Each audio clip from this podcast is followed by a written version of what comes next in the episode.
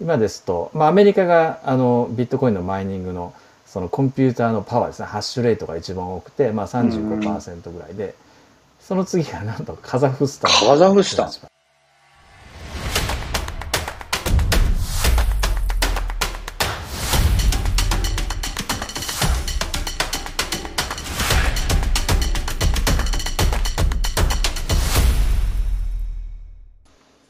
はい。ということで皆さんごご無沙汰しております。えー、シリコンバレー VC トークということで、えー、今日もですね、えー、いつものシリコンバレー在住 VC3 名が、えー、今話題のスタートアップについてお話をしていきたいと思います。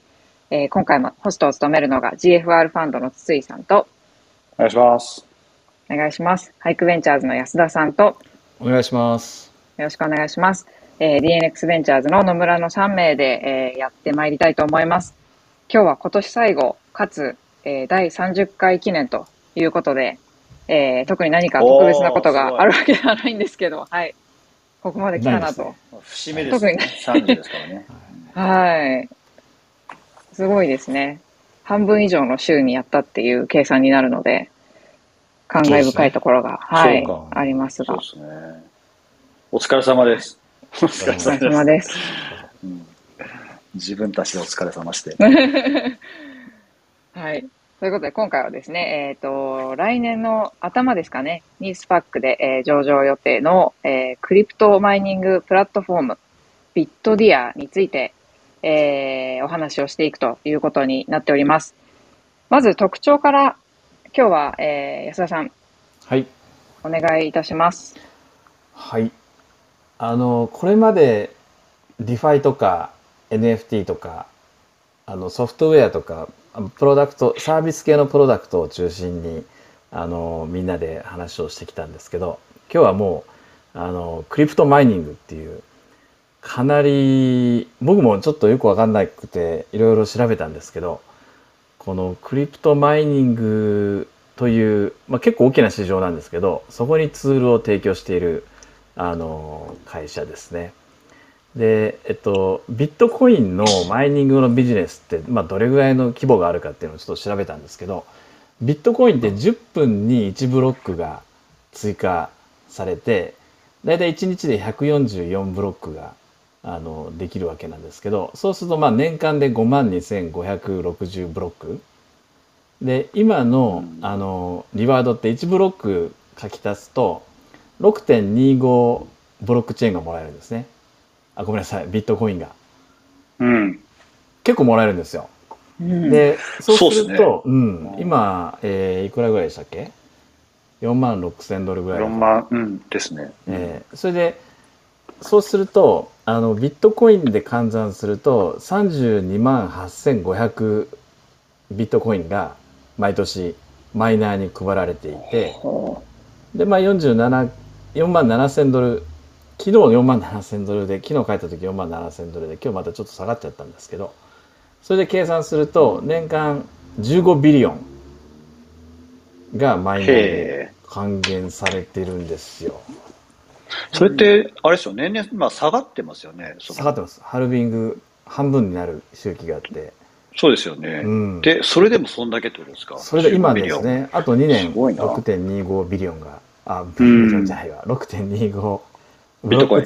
ビットコインが続くんですけど、うん、そうなんですよ。だその今の価格が維持できれば大体目安として15ビリオン。上がれば上がるほど、うん、あのすごいことになっていくんですけどただまあ4年に1回この6.25ブロックチェーンパワーブロックっていうのは半分ずつ下がっていく半分ずつね。そうですね。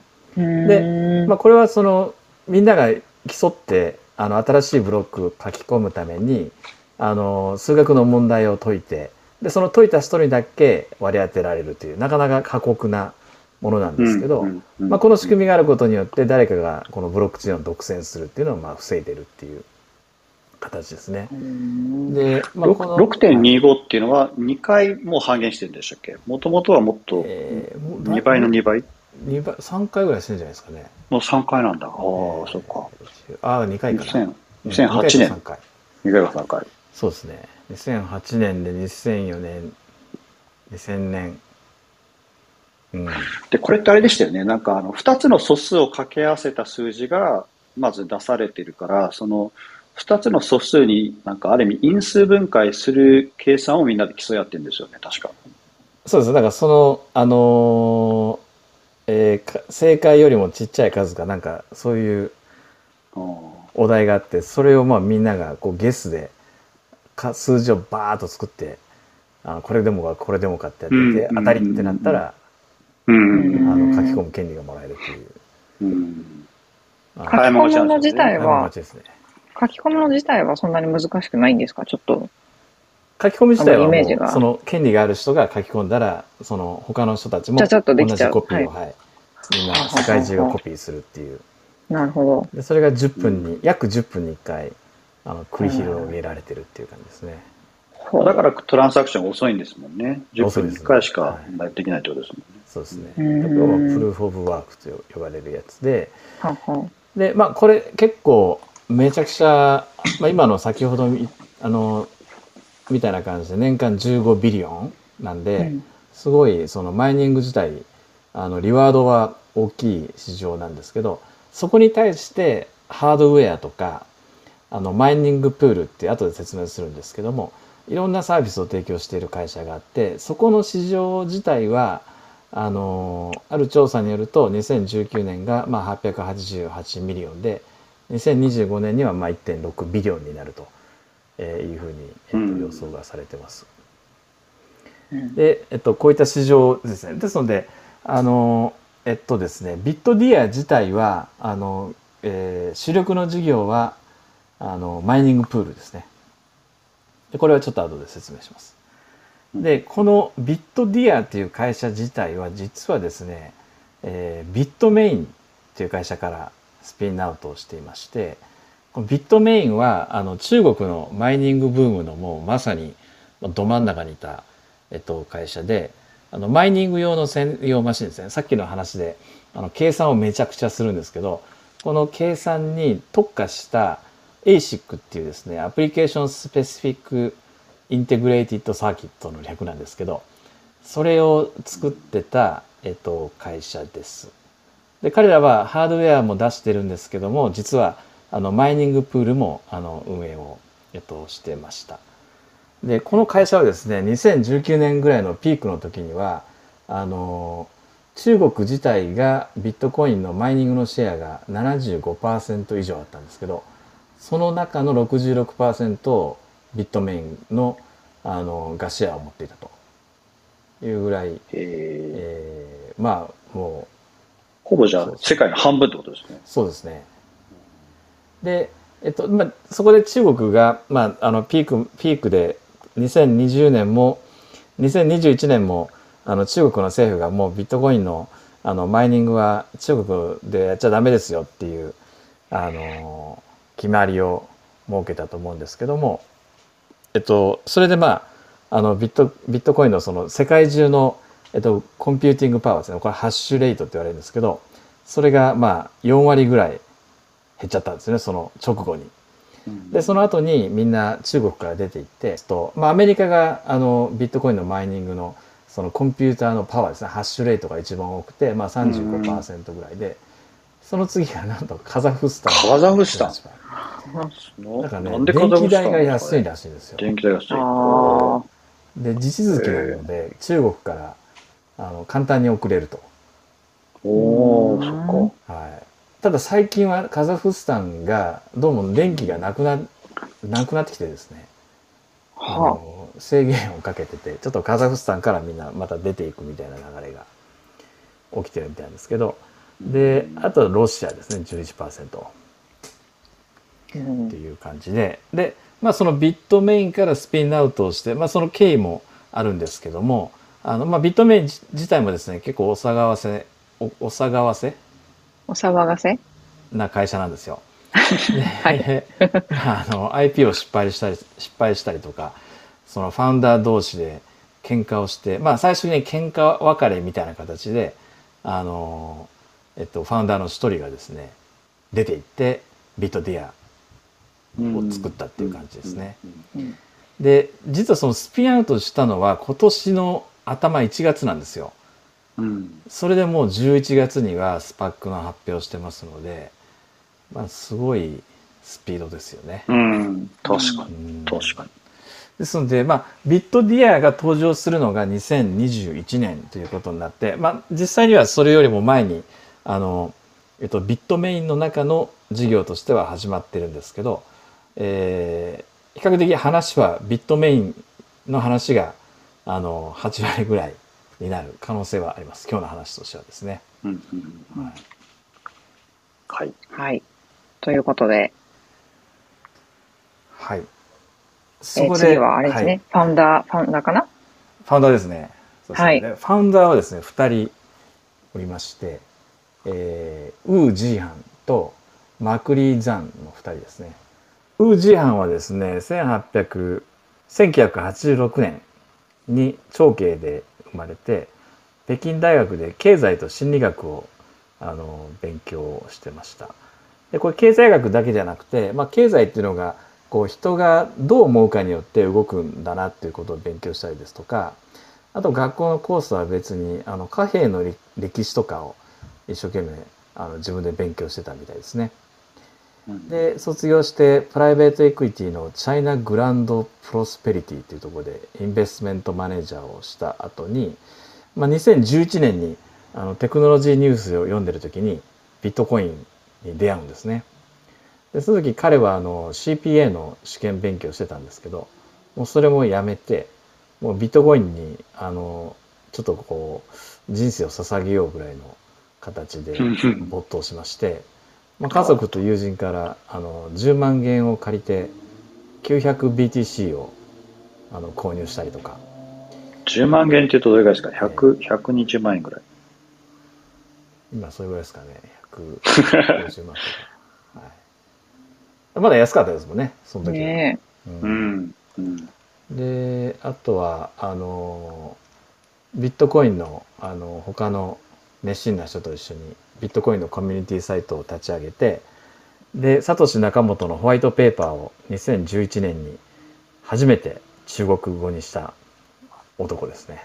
すごいパッションですね。そうなんですよ。それで、えっと、2012年にあのビットコインのマイニング会社このアシックマイナーっていう会社に投資をしてですごくうまくいってですねリターンが最初1000倍ぐらいになるっていう。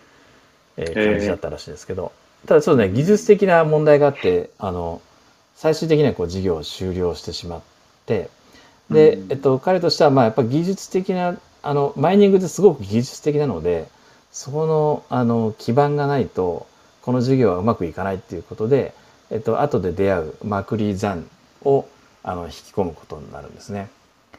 でマクリー・ザンはあのウー・ジーハンよりも、えっと、ちょっと年上で1979年に中国の福建省で生まれて、えっと、シャンドン大学であの Electronic Engineering あとは Chinese Academy of Science でマイクロエレクトロニクスの修士号を取ってでまああの清華大学であの研究所で勤めたりですとかをした後にあの中国のユナイテッドテクノロジーっていうところで、えっと、デジタルテレビ専用のチップの設計部門のマネージャーをやってでその後にあのテレビのセットトップセットトップボックスを作る会社うん。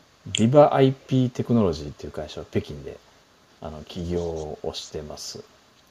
でこれ起業した時にあの資金調達のやり方をあのウージーハン、まあ、ウージーハンってあのこういうプライベートエクイティとかやっててあの投資に詳しかったので資金調達の方法をあのジーハンに聞きに行った時にそこでまあ関係があの、えっと、できたんですね。でその時はあの実際にはジーハンは彼のセットトップボックスの事業っていうのは手伝わなかったんですけど、えっと、その後に、えっと、再度あのマイニングの会社を立ち上げる時にあのジーハンが、えっと、ザンをあの引き入れるっていう、えーそんな形になります。うんうん二人はじゃあたまたまその相談に行って出会ったんですまあ誰かのまあ引き合わせだったみたいな感じなんですかね。そうでしょうね。うんそうなんですよ。それでですね、えーこの2人が出会った後に、えっと、会社がこう2013年に北京でビットメインをあの創業をしてただ G 班はあのあくまでももうこれは投資家としてえっと彼はあのジョージ・ソロスとかああいうあの素晴らしい投資家になりたかったんですね。ですので、あのビットメインは、えっと、投資をして、まあ、残に基本的にはあの仕切ってもらうという予定でいたんですけどただなんかもうものすごく人手が足りず足りないぐらい忙しくなっちゃって G 班もあのもう中に入ってこうしようとして、えー、フルタイムでジョインをすることになります。であのこれも早いんですけども2013年の11月にアントマイナー S1 っていうあのこれはもうマイニングマシンですね。これを、うんうん、あのローンチをしてます。マイニングマシンってパソコンみたいな感じなんですか？どういう形態なんですか？サーバーみたいなやつですね。サーバーみたいなやつ、はい、画面とか何もついてないですよ。もう爆音。ファンが爆音を立てる で、えー、でその時のアントマイナー S1 っていうあ一番最初に出したやつのハッシュレートっていうのがまあ180ギガ、えー、パーセカンドみたいな形で、うん、まあ、1800億回秒間あのブロックチェーンのさっきのゲスワークを、うん、あのするっていうやつですね。ただまあこれもどんどんどんどん進化していって最新のアントマイナー S19。19? すごいですね。はい、これ104テラハッシュレート。なんで、まあ、えっと、104テラ対180ギガで、これ私の計算が合ってるかどうかわからないんですけど、まあ、500倍ぐらい速くなってると。すごい。へえ。で、このまあ、アントマイナーシリーズをこう毎年のようにあの出していってるっていう、あの、形ですね。でこのあのビットメインはあの先ほどの話にあったようにものすごくこう中国、まあ、中国があのビットコインのマイニングの王国になってその中でもあのものすごいシェアを、えっと、ビットメインビットメインが取ることができたんですけどただもう実際にはですね2013年にあのビットメインが出てきた時にはあの他にも競合がいたんですね。うん、この ASIC でビットコインマイニング用にマシンを提供している会社があったんですけどただビットメインが成功した秘訣っていうのでなんか記事があったんですけどあの大きくなんか3つあるんですね。で1つはあの効率性。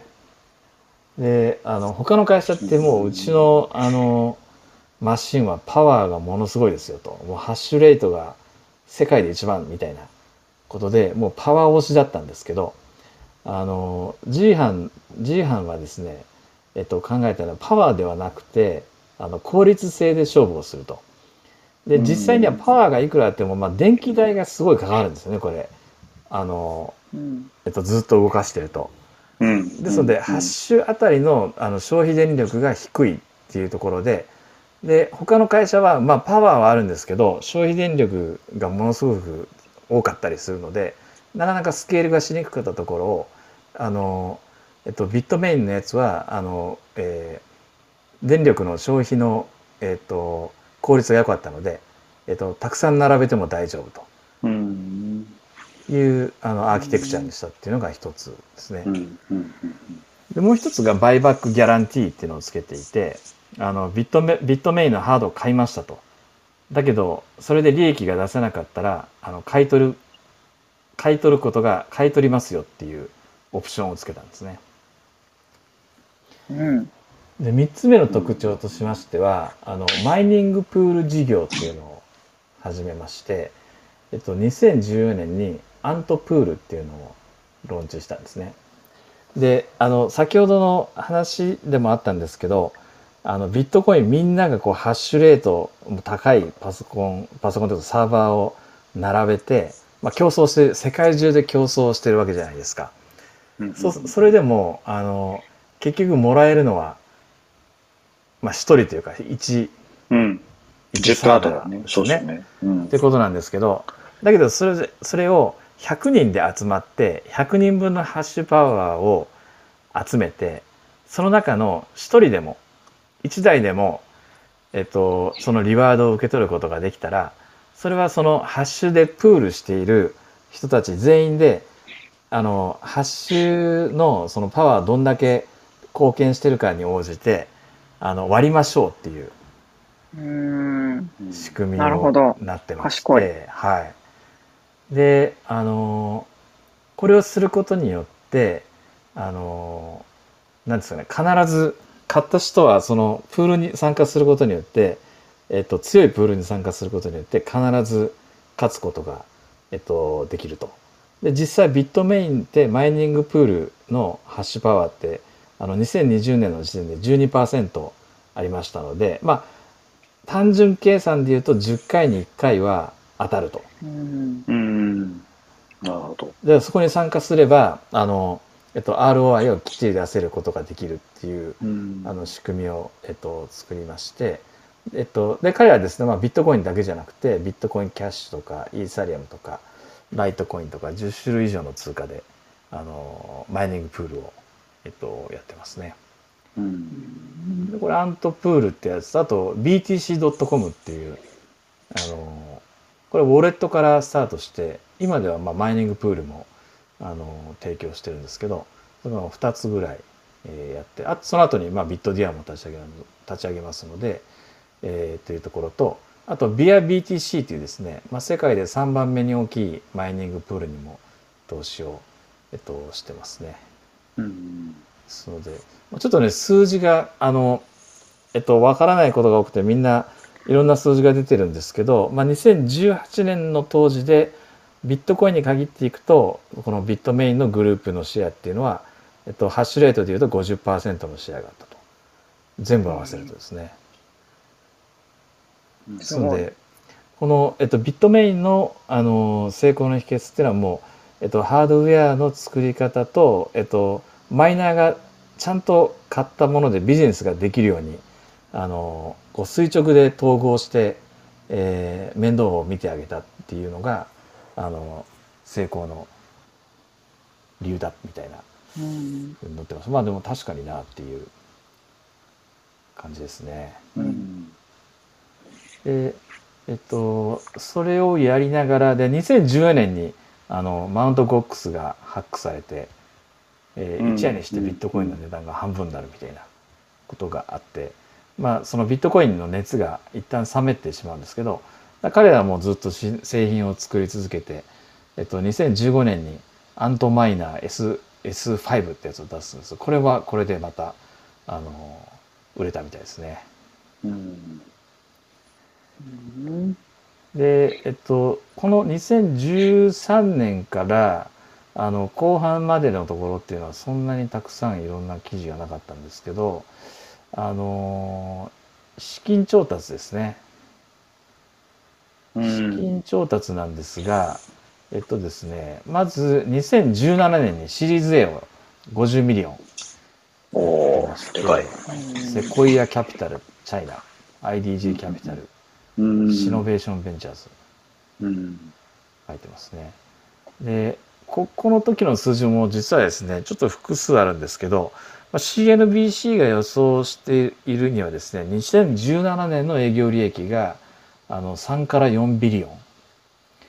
おえー NVIDIA が、まあ、3ビリオン、ちょうどその時3ビリオンだったんですけど、まあ、それに匹敵するぐらいの営業利益があったと。でしかも、まあ、NVIDIA は、へここまで24年 ,24 年かかったんですけど、ビットメインは、ビットメインは4年で達成したというふうえ。に。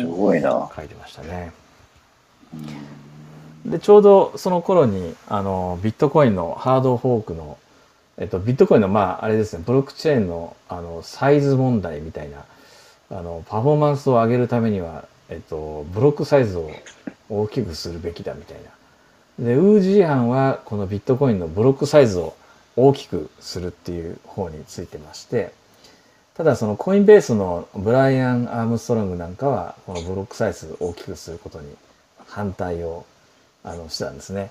で、えっと、ブライアンもあの中国まで行って、あの、えー、ウージー班を説得しようとしたんですけど、結局これ枝分かれして、あの、ブロックサイズの拡張したい派閥の方が、えっと、ビットコインのあのブロックチェーンを、まあ、ハードフォークでコピーして全く新しいビットコインキャッシュっていうのをあの作ったっていうのが、えーこの2017年で比較的そのうんあのビットコインキャッシュ推し推しのあの主要なメンバーにあのウージーハンなんかは入ってました。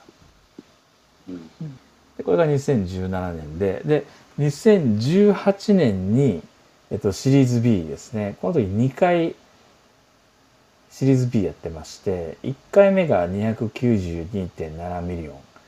でこれはあのセコイア・キャピタル・チャイナとかコートゥーとかですね、えーそういう会社が、えっと、VC が入ってましてその数ヶ月後にまた422 million これクリムゾンベンチャー、テマセック、ニューエッグなどなどが参加したんですけど、えっと、その時の、えっと、バリュエーションが12 billion ですね。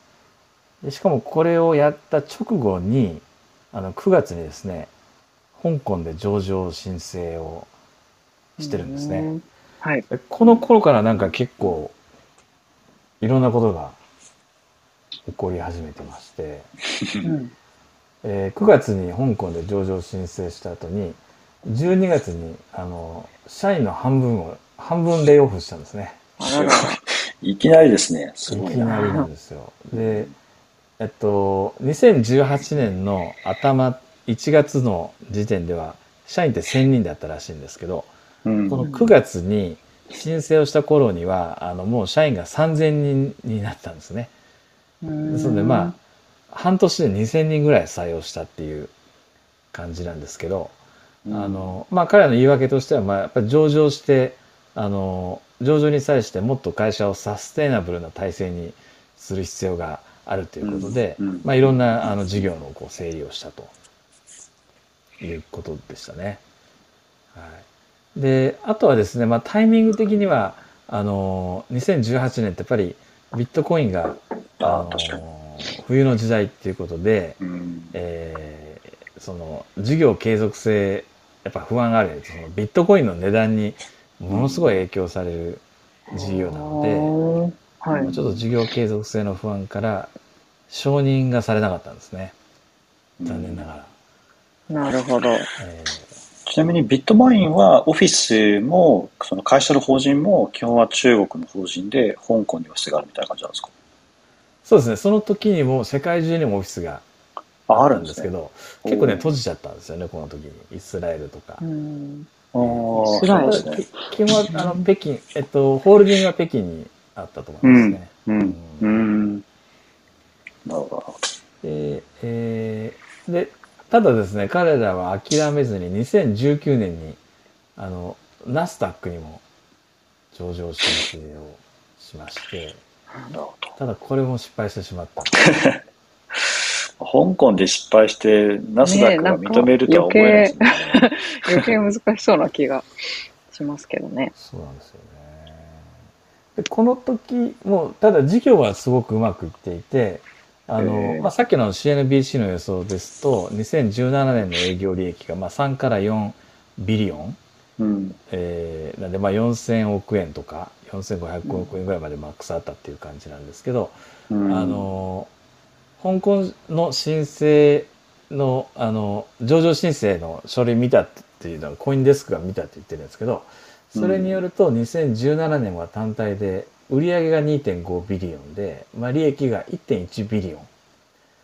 で2018年は上半期だけで売上が2.8 billion で、えー営業利益がまあ740 million、すごいな。えーそれでもすごい数字ですよね。うん。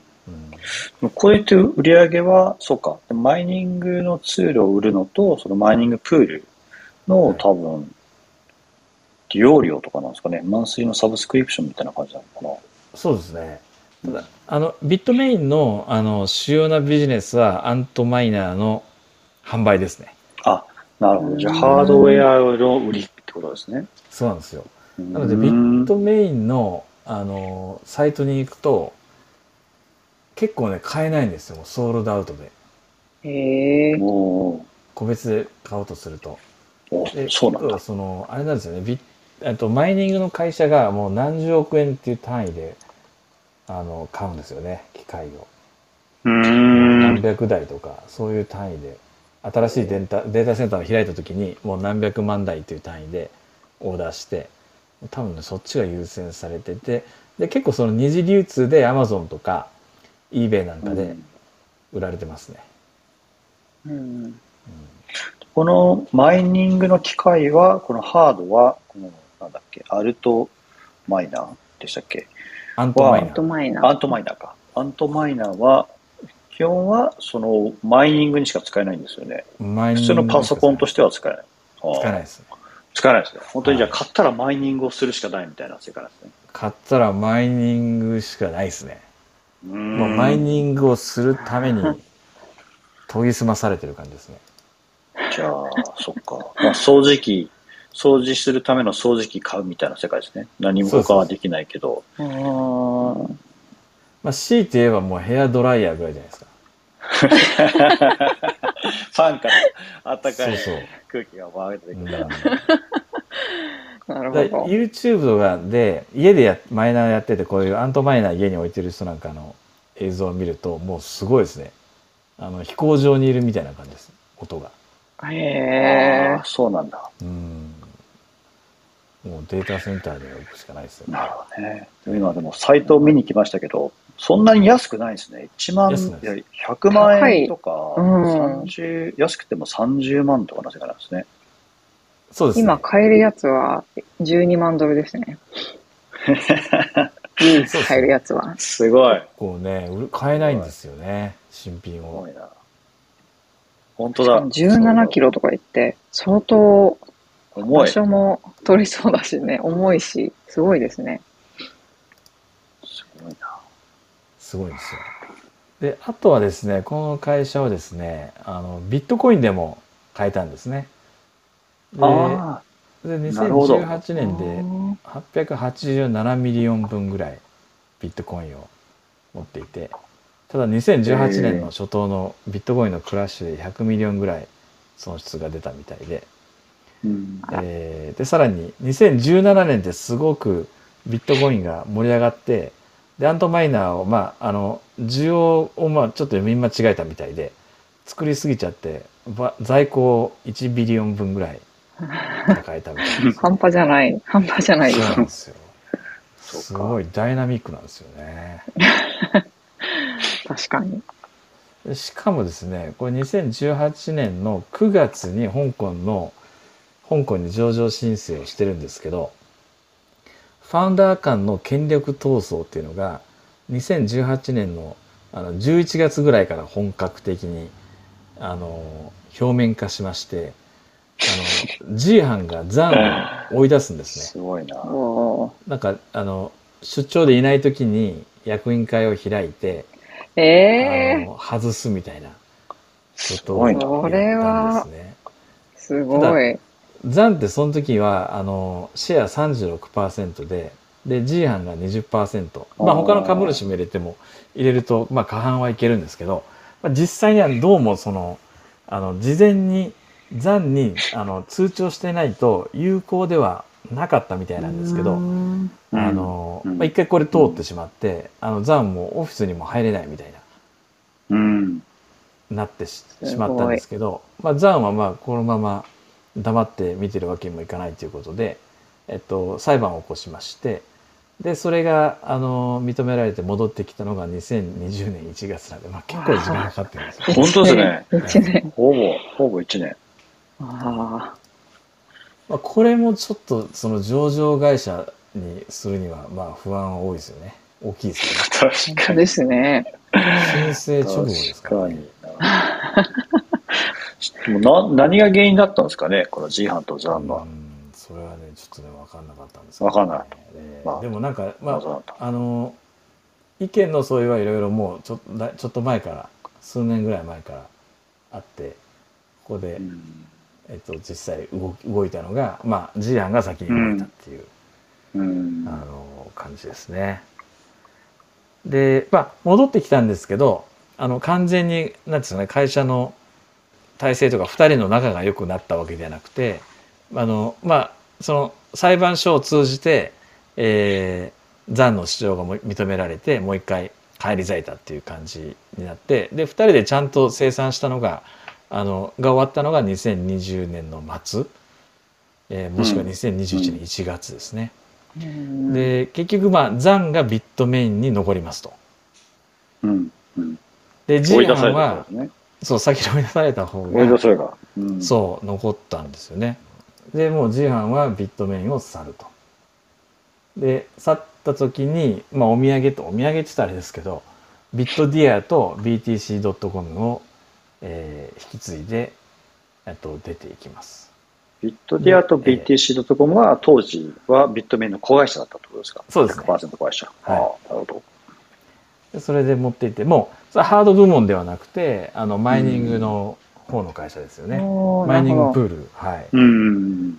の会社を持って出ていってで、まあ、ビットディア自体はもう2018年の12月にあのビットメインがまあシンガポールで作ったあの会社で、まあ、前からあった会社なんですけどね、う。んんそれを持って出ていったうん。というのそうがいう意味だと、はいあれですよね、バックグラウンド的にも、もともとザンさんは、なんかセットトップボックスかなんか作ってた、会社作ってたことを思うと、なんか適切なバックグラウンドの人に会社が割り当てられたみたいな納得感のある別れ方ではあるかもしれないですね。そうですねあの外から見ると確かに 確かに中はわかんないですけどね。うん。まあでもね、今でもやっぱり、あの、ビットメインの、えーアントマイナーって、あの、性能すごくいいみたいですので、う。うんん。やっぱりいいものを作ってるんだと思いますね。うん。で、まあ、切り出されたビットディアの事業なんですけれども、はい。あの、まあ、基本的には先ほどの、あの、あったように、まあ、シンガポールを拠点にした、えっと、会社で、まあ、事業としては、えっと、マイニングプールが主要な事業ですね。で、まあ、10種類以上の仮想通貨がありまして、まあ、それを、あの、えっと、選んで、あの、ハッシュパワーを買うんですね。で、例えば、一つの例でいくと、あの、アントマイナー T19 プランっていうのが、あの、仮に、まあ実際載ってるプランなんですけど、これってあの、50テラの、えっと、50 tera per second の、あの、ビットコインの、はえっと、マイニングするハッシュレートを1080日分なんで3年分ですね。それを、あと4078ドルで買います。はいうん。でそれを買うとあの大体1日に、えっと、このハッシュパワーで、えーいくとあのアウトプットってまあその分け前ですねそれが21ドル21ドル64 647セントみたいな。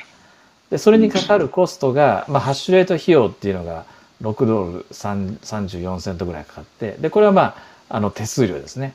あえっとマイニング、えっと、プールからあのおまあオーガナイズしているビットディアなんかに払うお金になりまして、うんで電気代が1日5.67ドルですので、うん。まあ、1日あたり9.6ドルぐらいですね、うん。えーのあの利益が出ると。いうことで。うん。で計算でいくと、まあ、ブレイクイーブンがまあ420日ぐらいでで残りの600日っていうのはもう利益を回収するあの、うん形で。で、まあ、このプランに入ると3年であの2倍ぐらいのリターンになるんですけどただこれはもう本当にそのビットコインの値段次第ですので昨日見たら2倍になってたんですけど今日見たらもう2倍ではなくなってましたので、うんうんえーまあ、比較的ちょっとリスクはあるんですけど、うんあのー意外と儲かるなっていう。うん。確かにね、クロスマージンが50%近いってことですもんね。半分だもんな。うん。そうなんですよ。でそれ3年なんで、わ悪くはないかなっていう感じですよ。うん。ただね、この電気めちゃくちゃ使ってるんで、うん。ちょっとこうギルティーに感じるところが あります確かに。うね。ん。うんで、実際彼らはそのハッシュを、あの、えっと、自分たちのデータセンタがアメリカとかノルウェーで5箇所動かしてるのとあとアントプールと BTC ビドットコムとか F2 プールビア BTC とかですねアントプールのうんあのプールからも仕入れたりしてるんですねハッシュレートをうん。なので今はなんかちょっとビジネスパートナーみたいな感じですねあのビットメインのあのアントプールってビットメインの会社なのでそこにも、うんあのからもハッシュレートを仕入れてるっていう。感じなんですけど。これは純粋粋な、あれなんですか、投資っていうことで皆さんやるっていうものなんですよね、きっと。そうですよね。そうですよ。ですから野村さんもこのプランを買って、ハッシュプールに参加して、ことができるんですよね。これ誰でもできるんですよ。そういうことですね。はい。ロビンフットで株式を買うようにみたいな感じですね。そうです。それで、はいそはいの自分のウォレットに毎日ちょっとずつちょっとずつ、あのうんビットコインが、溜まっていくと。うん、波数のものが入ってくるっていう感じですね。うん。なるほど。はい。で、これをもう、あの、えーサービスとして、まあ、提供してたりですとか、まあ、これがマイニングプール、オープンの形のやつで、まあ、あと企業が、あの、マイニング、マイニングファームを作りたいとかって言った時に、えっ、と、機械の設定をしてあげたりとか、データセンターの場所に、その、マイニングの、えっと、ファームを、あの、作るのを手伝ったりですとかそういうこともやってるんですけどね。ただ、まあ、あの、どれぐらいこれで儲かってるのかっていうのは、ちょっとまだ数字が出てきてないので、なんとも言えないんですけど。うえん。ービットディアとかと多分、なんか最大の競合とか多分いるんですよね。その、マイニングプールをやってる会社も他にもいくつかあるってことですよね。あります。どういう会社があるんですか、他には？うん。今ですね、上場してるだけで、えーちょっと調べただけで4社ぐらいもありましたね。そんなに。へえそうなんだ。うん、 Marathon Digital Holdings っていうのが、これがもう結構 market cap が大きくて3.65 billion。ビットフレーム、 Bitfarms か、がトロントの会社で、これ900 million。で Canaan っていう、これ北京の会社、これも SPAC したんですけど、今910 million。うでん。 Iris Energy っていうシナジー、えシドニーの会社が1.27 billion ですね。ああ、そんなにあるんだ。うんでさらに他にも IPO、 SPAC でや予定してる会社が2社あって、うん。 Core Scientific Holdings っていうのが SPAC で目標4.5 billion。あと PrimeBlock っていうところも SPAC 予定して1.5 billion うんですので、あのー結構いますね。ビットコインのその、なんていうか、まあ、他の通貨もあるんでしょうけど、ビットコインだけを見ると、その、毎年毎年、その2年おきに3年おきにでしたっけ、あの、報酬が下がっていくじゃないですか。要は、はいマーケット規模が、なんか、ちっちゃくなってくるっていうことですよね。そうですね。そうすると、じゃあ他の通貨でそれを、まあ、賄うというか、その、バランスを取るっていう感じでみんな生き残っていく予定なんですかね。なんかどこまでこの業界がサステナブルなのかっていうのはちょっとわかんないですね。これはですね、あのーえっと、いろんな意見が実はああるんですけど、うん。やっぱそうえっなんだ。と、次4年、4年後だから、あと2年後で半分になるんですよね。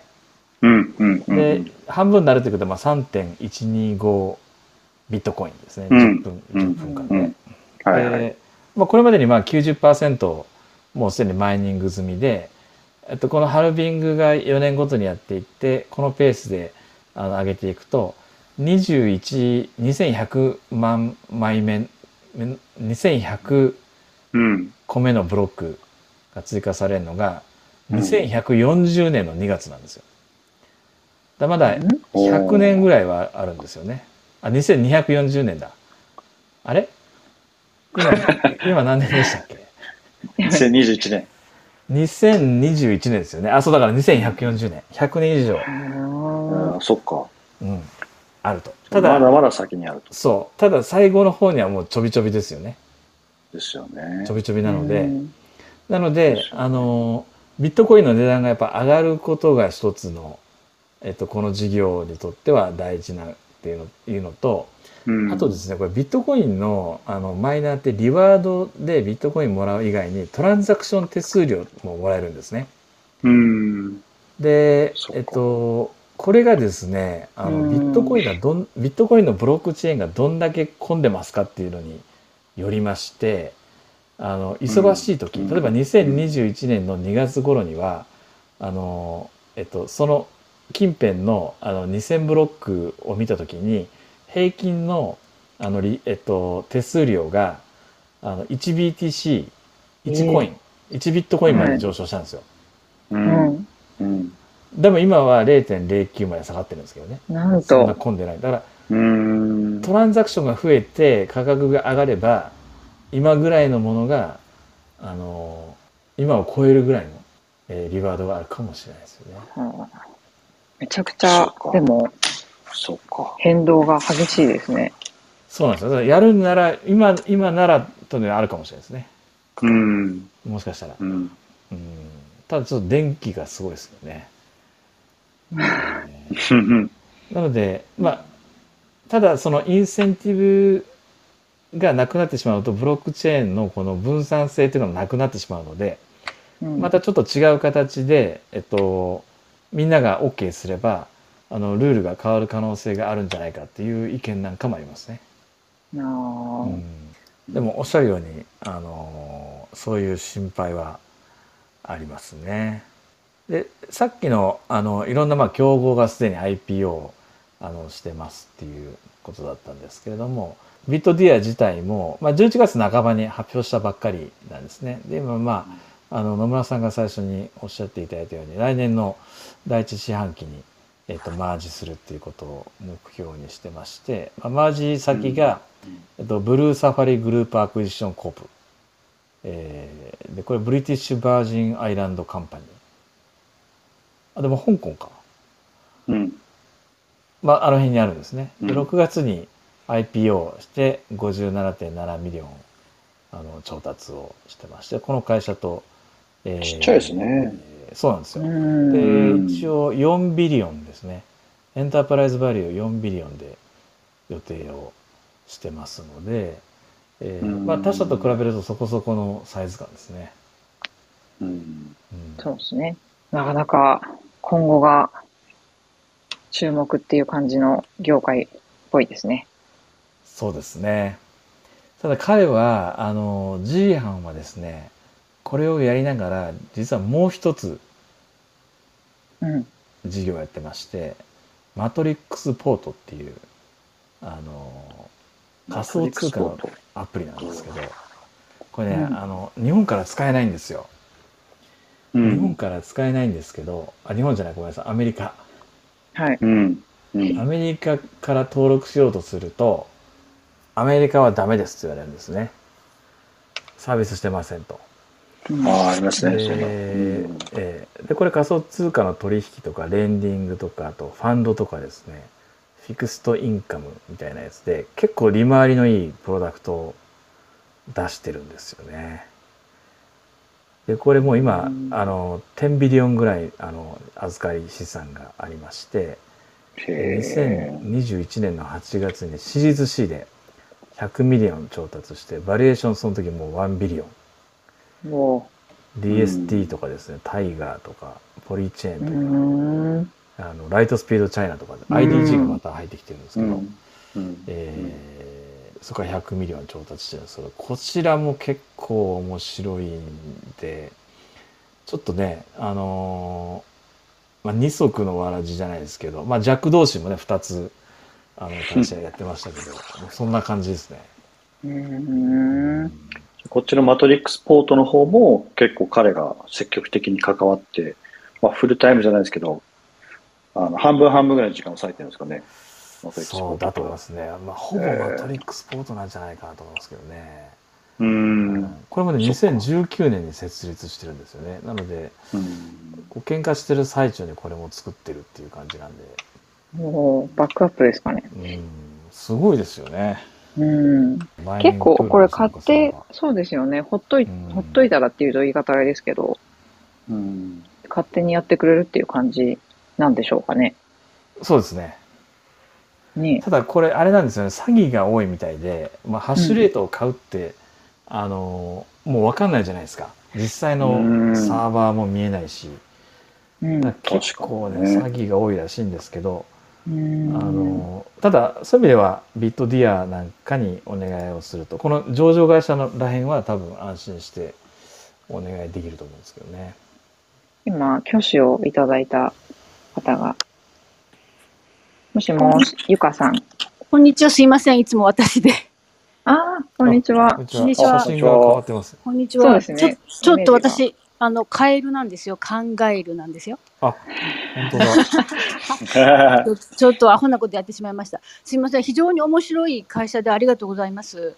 あの、もう、どこから突っ込んでいいんだかわかんない感じなんですけど、あの、わかんなかったんです、全くこういう業界。それでお話伺いながらいろいろググってたんですけど、すいません、すっごい基礎的な質問で、あの、マイナーは誰から払ってもらうんですか、お金。いろいろ見てたんですけど、えうん、あのー他のその投資家さんが他のカレンシー持ってて払う場合もあるし、ビットコインで払ってもらう時もあるし、なんか、すいません、ちょっと、それが質問一つと、二個目が、なんでスパックなんだろうなんで今なんだろうそれ IPO ができなかったからですかね。で、三番目が、中国リスクってやっぱりあるんでしょうか？えはい。あのすいません、なんかおーかしい。いえいえ。あれなんですよ。例えば、あの、ゆかさんがはい。ビットメインのホームページとか、アマゾンで、はいあ。のマシンを買って、家ではいマイニングをするとするじゃないですか。はい。設定して、ビットコインはいのネットワークに、あの、ブロックチェーンにつながって。はいはい。で、そうすると、あの、もうソフトウェアが、えっと、えっと、ゆかさんが問題を解いて、今回の新しいブロックがゆかさんが追加できるとなったら、あの、ソフトウェアが、今ですと6.25ビットコインを、あの、ゆかさんのウォレットに入れてくれるんですね。うん。で新しいビットコインがそこで生まれるんですよ。で、そのもらった6.25ビットコインを売れるんですよね。あ新しいビットコインが生まれる。そうですね。あの、ビットコインって全部で、あの、2100枚、2100万ビットコインを出すことになってるんですけど、まだ9割ぐらいしか、あの、ビットコインって、あの、作られてないんですよ。あとの10%は、まだこれから作られるコインなんですね。それってその数学的にそれだけできるからってことですか？えっと、そうそうです決め、あの、もうソフトウェアで決まってるんですよ。21 million、2100万までしか作りませんっていうのがもう決まってます。なんか私のちっちゃいなんか脳だとよくわかんないな。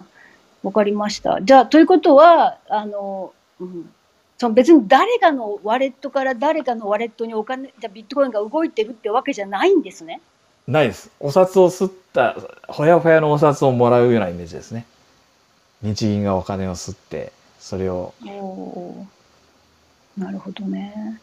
あの、うん。あの、お話はちゃんと伺わないといけないと思っていて、私は一回リビアンで非常に疑問視だったんですけど、リビアンの IP はすごかったから、もうあのお話はあのちゃんとおか伺おうと肝に銘じております。はい。リビ、リビアンすごかったですね。すごかったですよ。うんき最近ちょっと落ちただけ、最近だけですよ。うん。うんあの、じゃあそれ、今スパークっていうのはなん今なんで、なんでですか？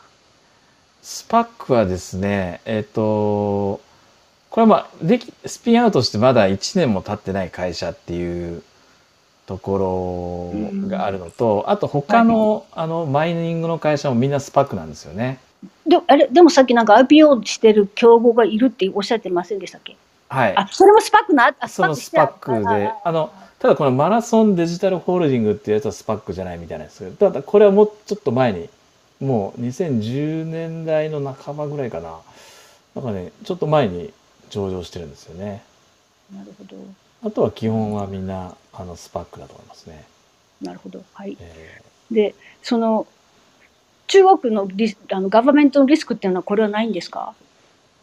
ーそうですね。ビットディアはもう今、あの、シンガポールの会社ですので、ああ、なるほどね。はいうんで中国にはあのサービスしてないと思いますね。なるほどね。はい、ありがとうございます。はい。ありがとうございます。じゃあ、そんなところで今日ははい。ビットディア、来年の1級ですね。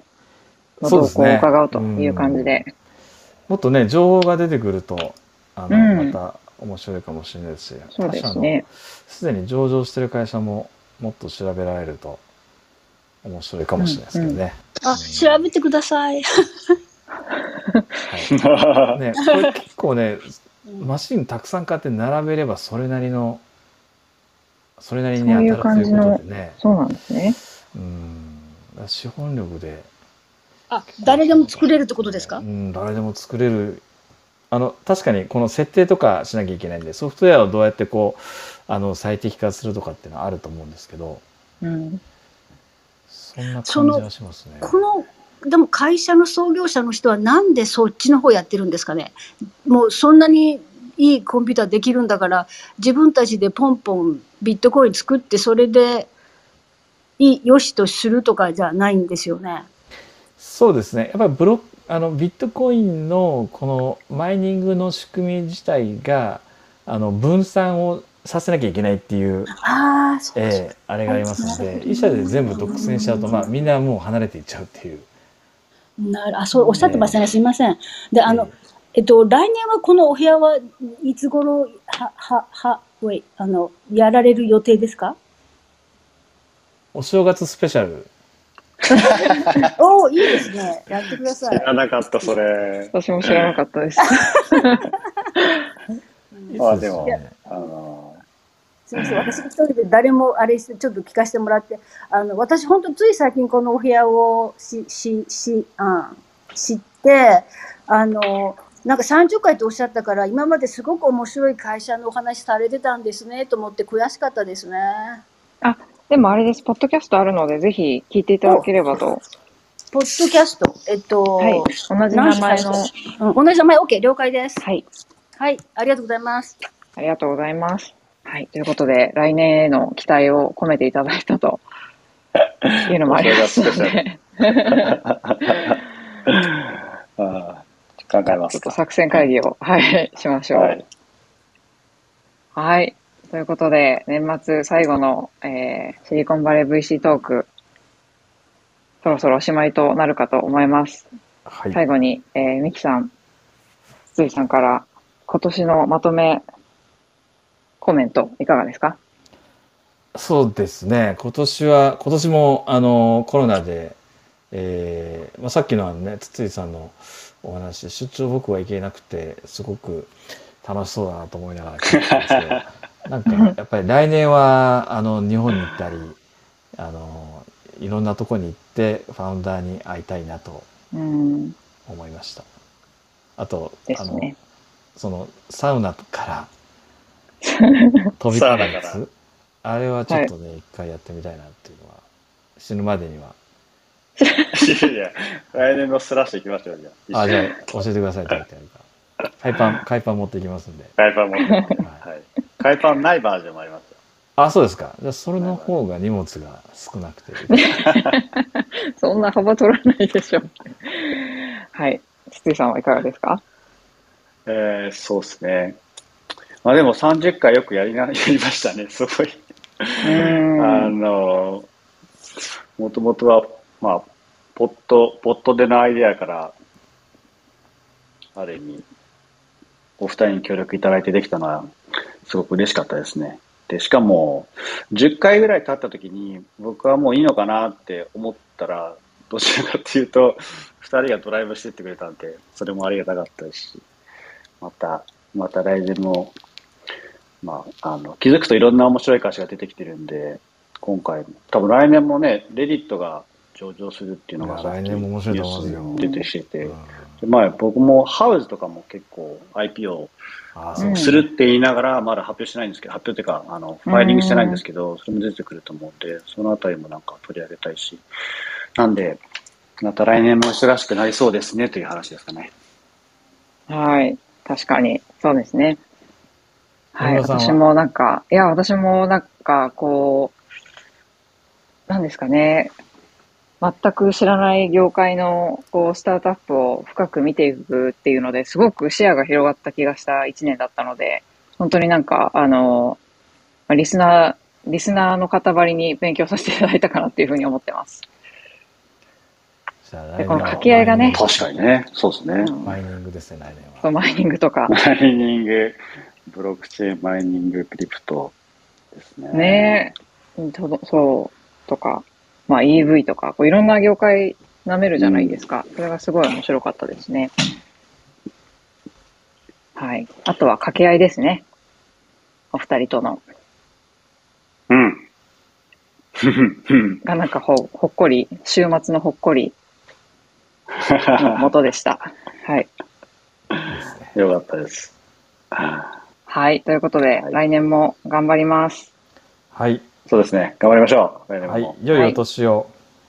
皆さん、良いお年を。良いお年をありがとうございました。はいよろしくお願いしありがとうございまま。したたありがとうございます失礼します。